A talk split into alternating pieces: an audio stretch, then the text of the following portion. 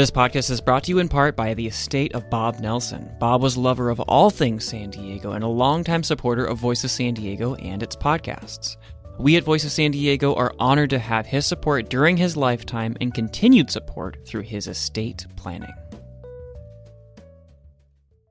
This podcast is sponsored in part by a proud supporter of Monarch Schools and Make a Wish San Diego. Monarch School educates students impacted by homelessness and helps them develop hope for a future with the necessary skills and experience for personal success. Make a Wish San Diego grants wishes to children with life threatening medical conditions to enrich the human experience with hope, strength, and joy. To learn more about how you can get involved, please visit monarchschools.org and san diego.wish.org.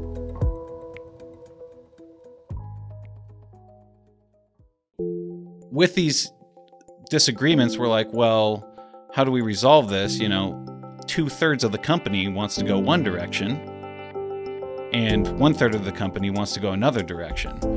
And then it got into, you know, are we, is this unanimous decisions only, or is this majority rules? And um, based off of just some dumb business stuff, and it just, things started getting nasty.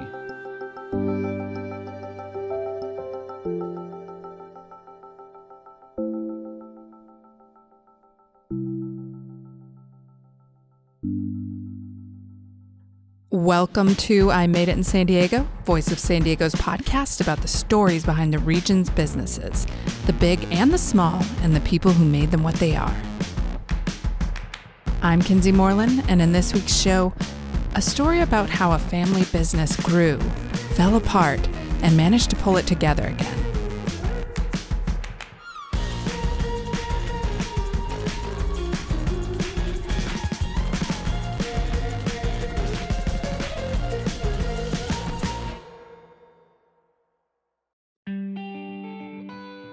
San Diegans who shop at farmers markets probably know Ryan Smith. He's the guy with the bright red hair and over the top enthusiasm who, years ago, spent a lot of time at most of the local farmers markets, eagerly hawking his healthy vegan dips. And I got the Chipotle chili. It's smoky, smoldering, spicy, like me. Back then, it was called bitchin' sauce, and lots of San Diegans, including me, were convinced by Ryan at these markets to at least try the dips. And lots of people, again, me included, would then end up buying the sauce because, oh my goodness, it is good. It's pretty healthy too. And Ryan's a likable guy who would enthusiastically tell everyone to have a bitchin' day. So sometimes people would buy this stuff just because of his charm. Ryan's whole family was involved in Bitchin' Sauce, which quickly grew from a side project into a multi million dollar business based in Carlsbad. But in 2015, an intense family feud left just one family member with the business and the keys to the Carlsbad factory, while the rest had to figure out what to do next. The new business the rest of the family has built since that grueling split is called Good Lovin' Foods, the cornerstone of which is a trio of healthy vegan sauces the family claims are better than the last. Ryan says both businesses would never have been born had it not been for his mom, a vegetarian hippie who introduced the kids to many of the healthy, unique ingredients used in both of the sauces to this day. So before health food was like even a th- like a mainstream thing, she was she was on the front wave of it. So I I call us when we grew up, we were kind of like redneck hippies because we embraced like very hippie things like the foods and the you know um, it's everything that was like natural type stuff. Um, so, like what? Name some of those foods. Oh, shoot. I grew up on tofu. I mean, that's like what I grew up on before, I guess, now in like the natural world, tofu is like no good anymore. But um, I ate so much tofu. I, we were vegetarian growing up for like 10 years. And what's funny is my dad's like the opposite of my mom. My dad's like barbecue, you know, smoked meats. All the meats. So when mom's gone, like that's what we would drink. That's why I call it like a mixture of like hippie redneck because my dad's more redneck. so But, you uh, were eating like nutritional yeast on your smoked brisket. Uh, that might not be that bad. no, so my mom was, you know, all nooch and Braggs, and my dad was, you know, smoked meats and stuff. So we, whenever she would leave, we'd, you know, indulge with my dad. Nooch, is that what the kids call nutritional yeast these days? Nooch, hippie dust. There's all sorts of fun names for it. So what about the animal convictions though? How much of a part did does that play? Did that play in your the animal stuff? Yeah, like loving it, not wanting to kill animals or use oh my products. gosh, you're talking to you know you're talking to now the redneck side of me. Okay. So you know, I I grow I'm I'm like in the inhumane side of the animal things I don't agree with, but in terms of like a fisherman uh, into hunting, all these things, I mean that's totally me. But if there were, if you were a Venn diagram, then it would be like hippie one circle and redneck the other, and you're that rare like one percent of people who fit in the intersection of those two things. yeah. Yeah. Okay, Yeah. I'm right in there. After Ryan graduated high school, he moved to Santa Barbara to become a nanny, or a manny as he calls it. His sister Starr moved to Santa Barbara to live with him too. They both were experimenting with veganism at the time, but for Ryan, it wasn't going so well. He found himself gravitating toward the richest, fattiest vegan foods he could find, and he couldn't seem to think about anything but food. It was around that time that Ryan and Starr first started making what would eventually become bitchin' sauce, a hummus like dip or spread, but with ground up almonds instead of garbanzo beans as its main ingredient. Every one of their friends who tasted the dip would tell them how amazingly good it was, which made them start thinking they might be able to start some kind of food related business. Both Ryan and Starr moved back to Carlsbad, and the whole family actually lived in one big house at the time four adult siblings and their parents, and they always had a lot of friends hanging around for dinner every night. No one had a lot of money, so dinners often ended up being a mixture of an early version of bitchin' sauce on top rice, beans, avocados, and whatever other vegetables they had around the house. Tell me about the first time you stood around a kitchen and made what would eventually become bitchin' sauce. Was there one time where you were like, "Yes, this is it. This is," or was it an evolution? it was it, there was an evolution around it. Like my originally even before we moved to santa barbara i know my mom started doing some stuff with those ingredients like almonds and nutritional yeast and lemon juice and you know kind of like an almond hummusy type thing. And it was okay. It wasn't what you know we we then perfected but um it was all right. And then moving on from that point there wasn't i don't know if it was just like an aha moment. We start it just started getting good. It had this really delicious earthy umami flavor kind of a flavor that not many people have experienced. That's why it was so kind of like impactful is it's like wow this is the only way to describe what i'm tasting here. It is bitchin and um it's it was like a whole new flavor for people that Mhm. that had this addictive quality where it's like people wanted to come back for more and more and more and fit a lot of diets. And so I don't know if there was like an aha moment where it was like, oh my gosh, we nailed it. We had friends say, man, you should sell this. Like there was one person in particular who was like, oh my gosh, this is fantastic. Like you really should sell this. And that got the wheels turning a little bit to at least try to price it out and see what what it would take. But um it really got better as we kept making it Mhm. and perfected it over like a seven year period to the point that brings us to the point where we actually decided to take it to market and do something with that. When did the idea to really go for it as a business idea?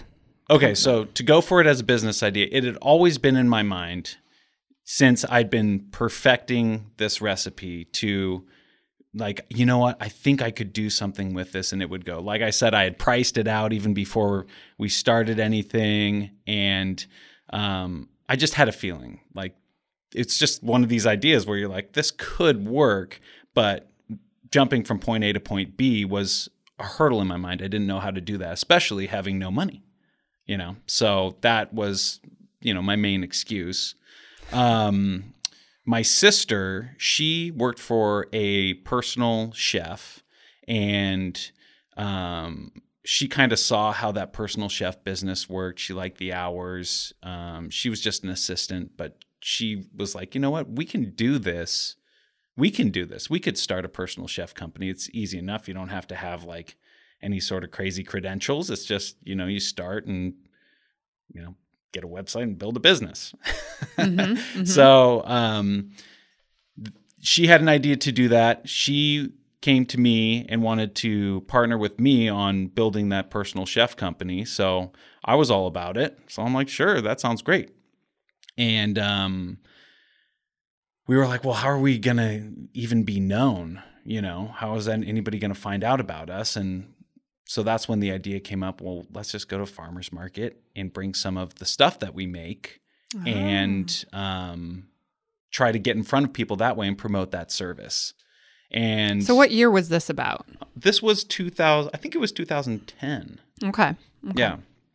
And um, we did, it was, it was just a way to like market our stuff really inexpensively. And it's, it's just a great way to test things out. The farmers markets to go to market and do a test to see like, you know, does anybody like our stuff? And so what happened at these markets? Were people just losing their mind over this product? You know, the first market was, I think we were in San Marcos, really small farmers market, and um, it was a whole new experience for us. We like hand painted all our signs. We did all this stuff, just kind of like janky, just to get out there and get something out there. You know, like as cheap as possible.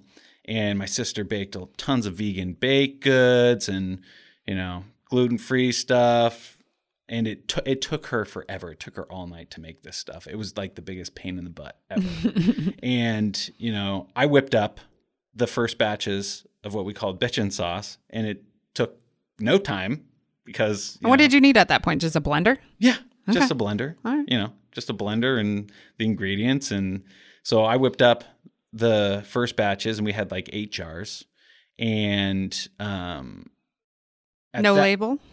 we did, yeah, we did print out a label for the first like while we were at farmers markets for the first I don't know six months. We used to cut out all our own labels. Oh, God. It was And so you were already was calling it worse. and sauce at this point. at that time we came up with a name. We came up with a label. Um, it was bitchin' sauce under the uh, the Personal chef business brand, name. yeah, Yeah, which was called the Pie Smith, is what we the called it. Pie Smith. Yeah. Okay. So, um, So how did you settle on that name? Was that a controversial thing? You know? No, that was super easy. Uh, my mom thought it was controversial, but she's she's like, you guys are shooting yourselves in the foot for for naming it this. But Yeah, it can be offensive to some people, right? yeah, but we wanted to go for something that really, uh, we wanted to go for something Southern California that was going to grab somebody's attention, you know. And I, that side of like marketing, I I really think through like what would what would make me try something, what would I be into trying, you know, Bitchin' Like- sauce. bitchin' sauce. If somebody said that, that would like that would kind of be a pow in my face, like, wow, Southern California, like, and then it matches the flavor, so it starts building this whole experience around the product where you're like, wow, this is, you know, this is bitchin', Yeah. and it definitely, you know, offends people who don't understand the term, but uh, But it means awesome, supremely great, yeah, right? yeah, That's what excellent, remarkably wonderful. So, um, You've explained the definition before once or twice. Yeah. Can- Oh, yeah. I've had to. I've had to explain my way out of a lot of things with that. Okay, so you're at the San Marcos Farmers Market. You've got the all the stuff your sister baked, uh, the sauces with the hand cut labels that you made, and what what happens? So we sold a few. Okay. It, the response was really good from the customers who did try it. I mean, San Marcos is crickets as far as a farmer's market goes. That's why we were able to get in because nobody's there. so um, we sold a few. Uh, my sister's mother-in-law like bought the rest of them from us just That's sweet. just yeah, just to be nice, Nice. and supportive. um, but at that point, it was like after selling a few, it was like, well, we sold a few. If we get in front of more people, we're gonna sell more. This is super easy to manufacture like let's switch up our business model here and instead of doing baked goods all this stuff you know for our marketing for the personal chef service at the farmers markets let's just do the dips you know and and leave the other stuff to the side we'll still promote the personal chef thing but this is actually sustainable Yeah, and suck them in with the sauce maybe, and then Yeah. start talking personal chef, upselling. Right? Exactly, exactly. And um, that's when the Bitchin' Sauce brand started. Is we got into bigger market in Leucadia, and um, we I think our first one we sold, I forget how many units we sold. We sold maybe forty units, which was which was decent for you know just starting. And then we started duplicating those markets, you know, the amounts that we were in to where we got into we were doing like 25 a week at one point in San Diego County. Wow. Yeah. The healthy vegan ingredients and addictive flavor are just part of the secret. The other things that helped drive success was Ryan's over the top positive vibes he put out while slinging the sauce at farmers markets. His friendly persona helped the business take off. And right from the get go, um, I don't know, you might be offended if I call it a shtick, but I like I have memories. Shtick? I have memories of you. I remember. I mean, I distinctly have a memory of you Killing just it? Be, being overly enthusiastic and Hmm. bubbly, and just like you could not walk by your booth without having to stop and see what this guy was so damn excited about. You were so excited. I think your face was on the label. My face that was all over that label. and you know, and I'm sorry, I don't mean to like be like you have red hair, but your red hair. I mean, you just stood out as Yeah. this person Yeah. who was so excited about this thing. The and bitchin' guy.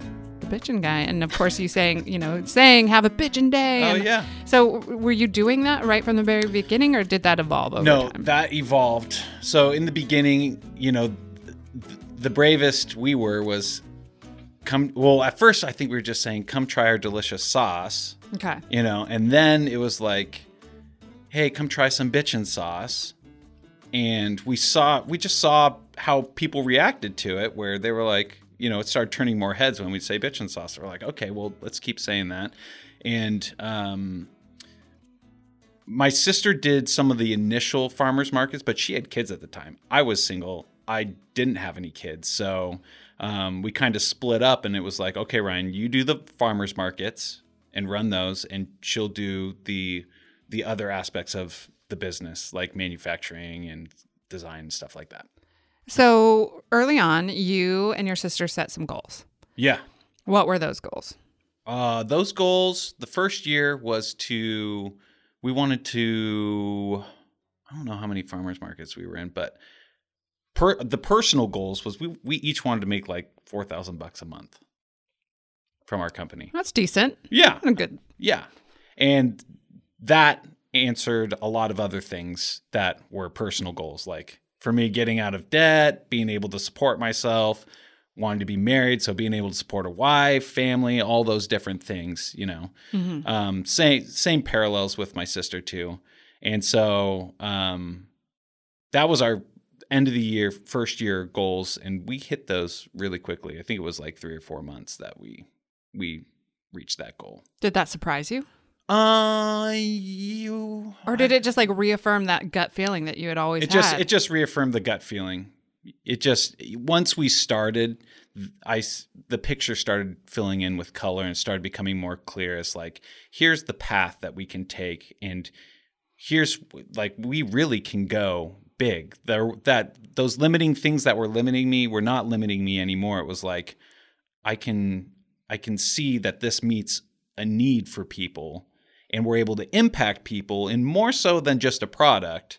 And that comes into that whole like bitch and lifestyle that I was living, like that developing. I saw how that impacted people. Sure. But I don't think, you know, and I wonder if you know the answer to this, but I don't know if I bought that first uh, container of bitchin' sauce because I really liked the product or because I liked you. Mm-hmm. And so that's what you're talking about. Those positive vibes that you just like So there's flood onto people. there's the other aspect of it where I had people come and purchase the product not because the product was so great, but because of how how we made them feel.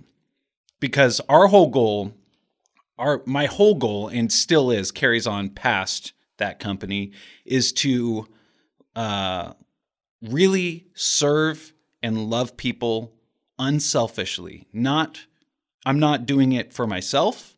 It's not what can I get from you. It's not how many sales can I make. It's how can I serve you with what I have. I have a delicious dip. I have a personality that can brighten your day, you know, Mm-hmm. and I have, I can, you know, I have humor. There was a lot of humor in what we were doing, like just ridiculous, corny, dumb humor that people loved. After the farmers markets, Ryan and his sister set their sights on getting bitchin' sauce into stores. The first spot to say yes was Cream of the Crop in Oceanside. After that, it was Seaside Market in Cardiff, then Jimbo's and other big chains. More and more stores started saying yes to carrying the product, and eventually Bitchin' Sauce was in Whole Foods and then Costco. By this time, the whole family was involved in the business, which was scaling up fast. So, did you have any really big hiccups during that scaling process? Um, did you learn any big lessons during that time, or was it like relatively easy process for you? Just sort of a natural organic growth of the product? It, it definitely was a natural organic growth. Um, it was just my family at that time. You know, my parents uh, worked for the company. My brother, my younger brother, worked for the company. Um, we brought my older brother on as a uh, owner of the company, one third owner at that time as well. Um, and you know, it was just a whole big family family thing that we were doing. And did you have to make any big sacrifices to build the business early on? Oh, it's been it's well, uh, yeah, it's been it's been tons of sacrifices. If if you want, if it's called like you can call it bootstrapping or whatever, but we lived in a house that we called we called it the shanty mansion because it wasn't a nice house, but it was kind of big and we could all live there. So I mean, there was a fridge in our living room. We named Magda. She was really loud, and uh, it was there was tons of sacrifices being made to grow the company. You know, like many many long days, and it was like do whatever it takes type thing to to get there. There were weeks where we didn't get paid, and you know all that stuff. Did depending you- on how the business was doing. If it rained and farmers markets closed, you know, no money. no money. Speaking of money, did you take any investments? uh, no, no, we didn't. We started bitchin' sauce with two hundred bucks. Who's 200 bucks? Oh, well, guess we did take some money. Yeah. So, so um, I think our cousins gave Starr two hundred bucks. Starr's my sister to uh, to start it, and that's what we used. Wow. And then we paid it back. Nice. Ryan's mom came up with a recipe for a health bar, so they added bitchin' bars to their product line. The company was doing really well. After just five years in business, they were pulling in about two million in annual revenue.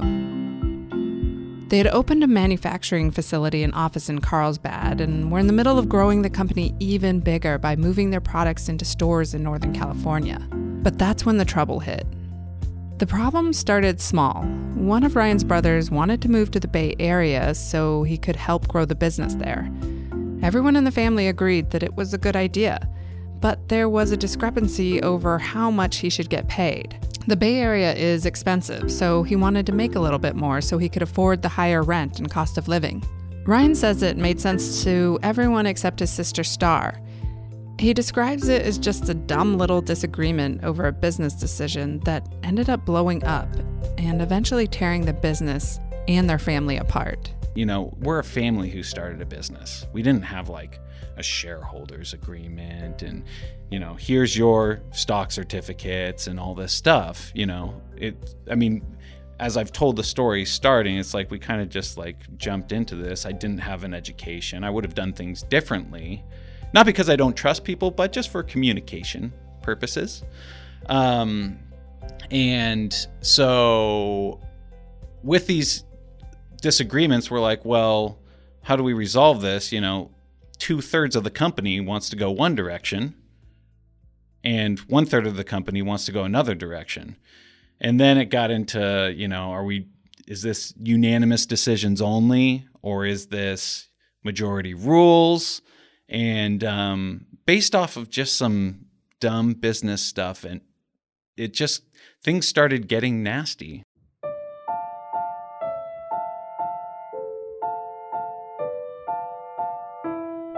When we come back, how one family member took over the entire bitchin' sauce business, and why the rest of the family ultimately chose not to fight.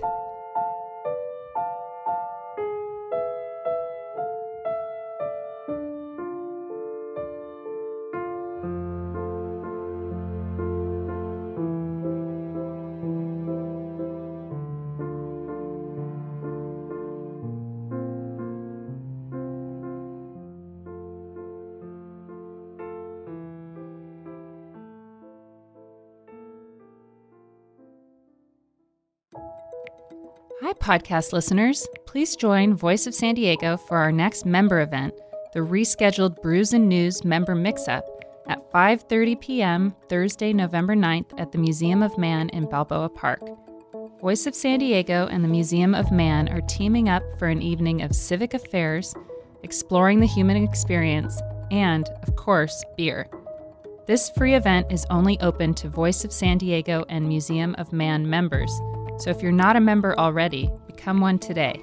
Events like these are just one of our member benefits.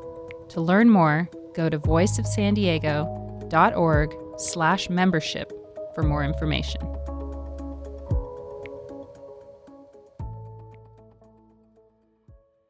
Hey, welcome back to I Made It in San Diego. I'm Kinsee Morlan.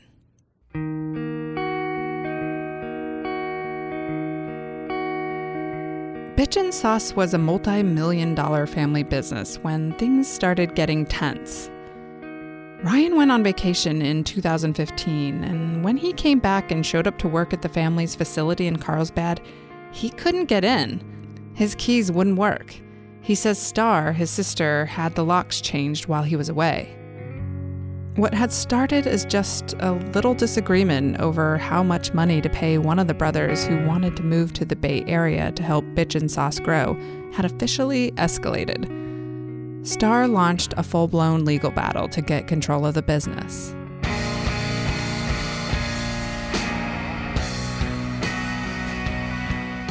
I reached out to Starr for her version of events, by the way, but she said she didn't want to discuss it.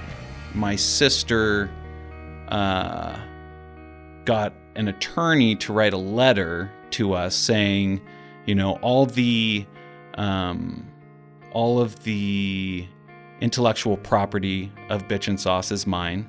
I've just been allowing our company, Bitchin' Sauce, to use it. And Bitchin' Sauce, like that product is, shoot, you know, 97% of our revenue at that time. So she's saying that's mine. All the accounts that are connected with that are mine. All of the money with that connected with that is mine. You know, the most honest thing she did through the process was lock the doors. That was the most honest thing that I had heard from her in the past, you know, three months of going back and forth because there was just sneaky stuff going on. And, you know, it was like we knew it was going to come to a head at Yeah. some point, And that's what she wanted. She wanted control. You know, she she didn't like the fact that um, there were two third owners that had majority, and she wanted control, and so she decided to take it. And so, did you try to fight back? Did you get a lawyer involved? Well, How I- hard did you fight to get your company back? Oh my gosh! Well, at that time, I mean, again, this is all new to me. You know, I, this is like I've I I haven't even heard of this. I'm thinking like, you know, I'm living in a movie. This is- is only happening to us. You know, come to find out, you know, this stuff happens. well, yeah, the hostile takeover. There's a term takeover. for it. yeah, there's a, yeah, there's a term for it. So, um, anyways, we were trying to figure out which direction we we needed to go. It's like, man, do we get police to go, you know, open the door and so we can continue business because we're still the majority owners of the company, you know, and uh, and we didn't. I just wasn't inspired to do that. Um, in terms of like hiring an attorney and all that, you know, there's so many people saying, you know, you need an attorney, you need to hire an attorney and do all this, you know, go after this. And um I talked to uh one guy who was um who has a, a big business and he's like, "Well, you know what happens when you do that?" He's like, "The only people who win are the lawyers if you do that." And I'm like, okay. I mean, I, I don't know. It's all new to me. So, um, what really helped us, what really helped me be at peace with what we did was actually seeing God's will in the situation. I I am a Christian and you know I I base my life off of loving people and trying to do what God wants me to do and there's a part in in the Bible where it talks about you know taking a brother or sister to court, and it talks about how you shouldn't do that. it's like if you do that, not only you know you lose, you you're the one who's doing wrong also, and it's better to be um, to have wrong done to you than to do that. And so when I read that, I was just like, well, that puts that puts me at peace. Like, you know what? If this is the way it is, like, um, that's the way it is. And so we offered to do a mediation with my sister according to what we were reading in the scriptures like let's do a mediation like it says here it says not to go to court so let's do a mediation because it talks about how to do it and um, she refused to do that and so we, at that time, we were like, well, how do we just walk from it? Because I would rather do what's right by God than um, try to, you know, fight for some self preservation, you know, of my family, me, my. I had one girl at the time. You know, I was like, you know what, God's God's bigger than this. It was it was just it was just super nasty. I couldn't believe it couldn't believe it. it. Definitely wasn't. There was something else going on that it was like, where's my sister at? You know. Yeah. So, um, so you lost the business. So we, your family, we, we let it go. We you gave up. We we did not give up on on life. We just we let it go, and we let we just instead of doing the legal thing or bringing police to knock down the doors or something, it was like you know what, we're gonna go God's way, and you know, my identity is not just this business. You know, even though I was living the bitchin' life, I was the bitchin' guy. you are the You know, it's like this brand was something that I that I built. So um, it definitely was not easy. And, you know, there was so many emotions and feelings that you I had to sift through like what is like a sound righteous thought versus my own emotions trying to you know because people can act emotional and make not good decisions. So do um, you regret the decision to not, not take not it to court all. not never. not one no, not once. no way.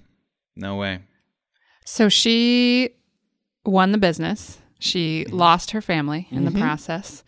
Um, and you didn't give up Instead, no. you started a new company. How long between the doors being locked and you launching Good Lovin' Foods? Um, we launched Good Lovin' Foods in October. I think the doors were locked August, or I resigned from Bitchin' Sauce August 15th and walked August 15th. In October, we started our new company. Wow, not down for long. No, we were like, well, imagine imagine going from you know, a six figure salary to nothing, moving out of your house with your wife and baby, moving in with your brother, and going, you know, what are we going to do? So that's kind of the, I mean, extreme, extreme, you know, circumstances surrounding it all. The same thing with the rest of my family, too. My parents resigned and walked. My younger brother resigned and walked. And, um, so it's like, what are we going to do? Uh, and we were like, well, we're really good at this. You know, we just spent the last five years building this company, learning so much. I mean, that experience is worth something. You know, the experience, the brand building, it really it was it's been huge in San Diego. And so there were things that we wanted to do to make the product even better. And um, there were things that we were like, we can still grab the essence of what we were doing and continue to impact people the way we were. How probably if people are listening and they know that they ever met me at a farmer's market, there was some sort of impact in a positive way. And so we wanted to continue that positive impact. Um, and so we, we definitely were not down for long. and so did you start, you know, obviously now you have the experience, the business experience. Um, you had to start over completely from scratch. Did you build it in a similar way? Did, are you out doing farmers markets again, or Mm-mm. you just started? You skipped all that part. We skipped that part. We we wanted to pick up where we left off. So you started by going to your stores and saying, "Here's this product. Take this product." Correct. Yeah. So well, it's funny. We had all these contacts, and um, because we were the ones out doing deliveries, doing the sales, farmers markets, all that stuff. We decided we didn't want to do the farmers market thing because then it would be like us and all out dip wars with my last company. Yeah. I'm like, I'm Dip not, wars. I'm not doing sauce wars. There's a better way. Um, so we and we wanted to pick up where we left off. Our company was going to do two million in revenue that year, and we were like, you know what? Um, where that company was going anyway was stores and reaching more people. So, and we knew a lot about the infrastructure of that. So we're like, let's just do that and um, go bigger. Our our vision grew insane when we walked from Bitchin' Sauce. It grew massive, like way massive.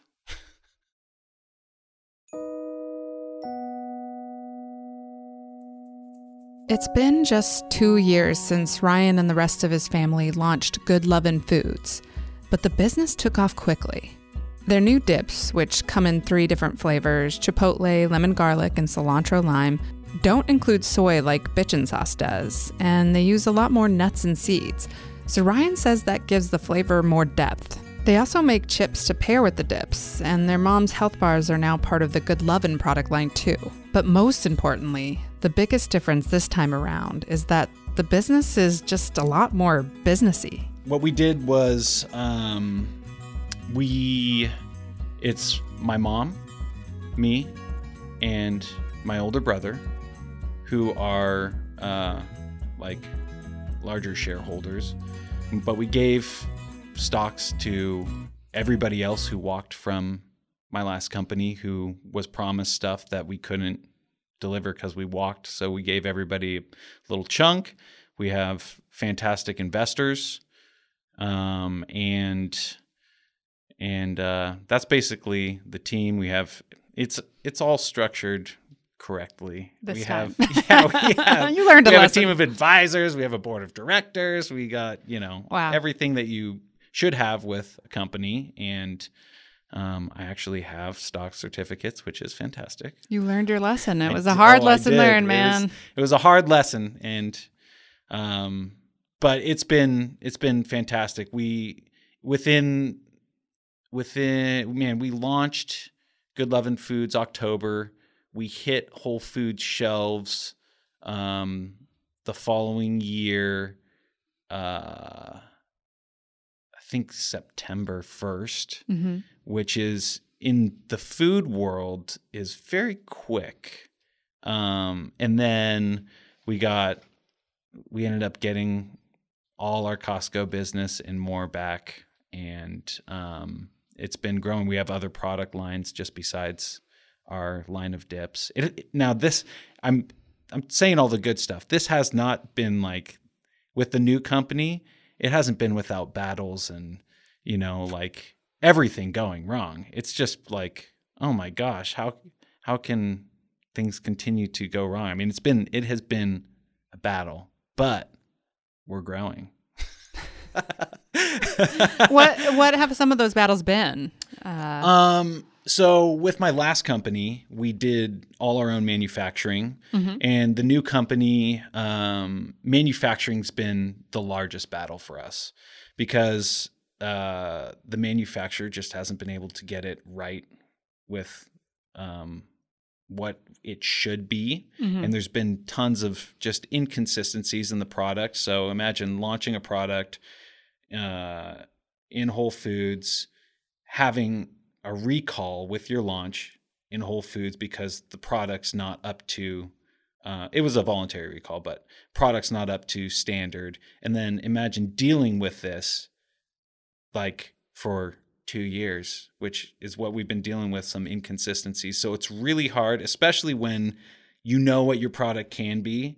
It's super hard to put all this money into marketing, selling when it's like, man, it's it's not exactly perfect. Ryan and his family have gotten their Good Lovin' products into dozens of stores across California, and they're in a few other states too. I actually ran into Ryan's little brother at a Costco in Colorado not long ago. He's got bright red hair, just like Ryan, and he's now the one doing the whole friendly sauce selling shtick thing. Ironically, Costco's in San Diego have yet to open the doors to Good Lovin' because Bitchin' Sauce is still doing so well here. That stings, but Ryan says he'll keep pushing and keep building his family business without ever looking back and longing for the old one. I'm just gonna keep. I I say in business we're like we're like water. We're just we just keep flowing. Things get in our way, but we're getting through the little crack. We're just a force that will just keep flowing. Have you flowed to uh, two million annually yet? Uh yeah, we're we are uh I guess our first year we weren't there. This year we're we're there. Congratulations. So and our we're we're what? Doubling every quarter. So we were on some serious growth. Well, I know you're a good Christian, so you probably won't gloat, but that's got to feel pretty good to know that you could build a business again Yeah. so quickly. yeah, I'm I'm I'm super thankful and blessed. There's that, there's that good Christian. no, I I mean it's it is really it's really awesome. It's I'm really really it is really awesome. Just the all the circumstances and maybe we'll like write a book about it. There's even more. There's even more.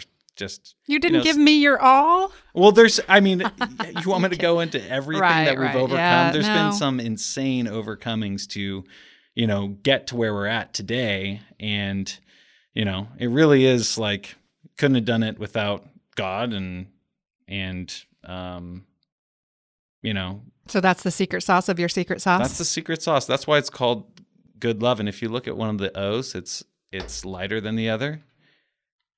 Hmm. And it says God loving.